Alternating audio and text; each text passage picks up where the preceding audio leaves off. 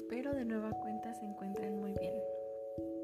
El día de hoy vamos a hablar sobre cuál es el rumbo de la educación en México y cuáles son ahora sí que los retos más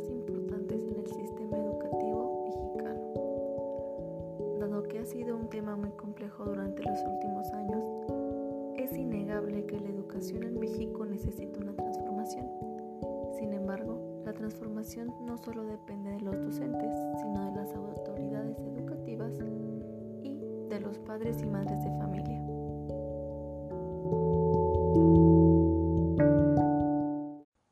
La pregunta del millón es ¿hacia dónde vamos?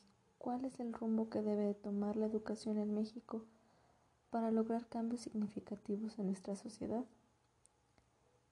es muy importante mencionar que la educación en México ha sufrido, ha sufrido diferentes transformaciones, pues desde el ámbito político y económico se han implementado diferentes estrategias y políticas educativas con la finalidad de mejorar nuestro sistema. Sin embargo, pese a los múltiples intentos de los sexenios pasados, nuestro sistema educativo va cada vez más en decaída.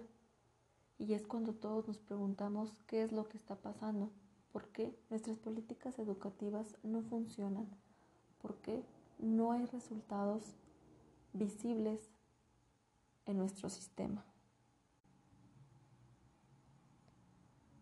Considero que para mejorar el rumbo de la educación en México, los docentes debemos de estar comprometidos y mantenernos en una constante actualización y evaluación para así identificar cuáles son nuestros puntos débiles o nuestras debilidades y poder de manera constante actualizarnos e informarnos sobre cuáles son las políticas educativas mexicanas más importantes y cómo éstas van a influir en el mejoramiento de la calidad educativa. Es importante mencionar que mientras más se mejore nuestra calidad educativa, nuestro capital humano estará más preparado y evidentemente el crecimiento económico de nuestro país irá a la alza. Sin embargo, si los docentes y los padres de familia no se unen al compromiso común y mutuo sobre la responsabilidad de la educación, es evidente que nuestros alumnos y alumnas no podrán mejorar.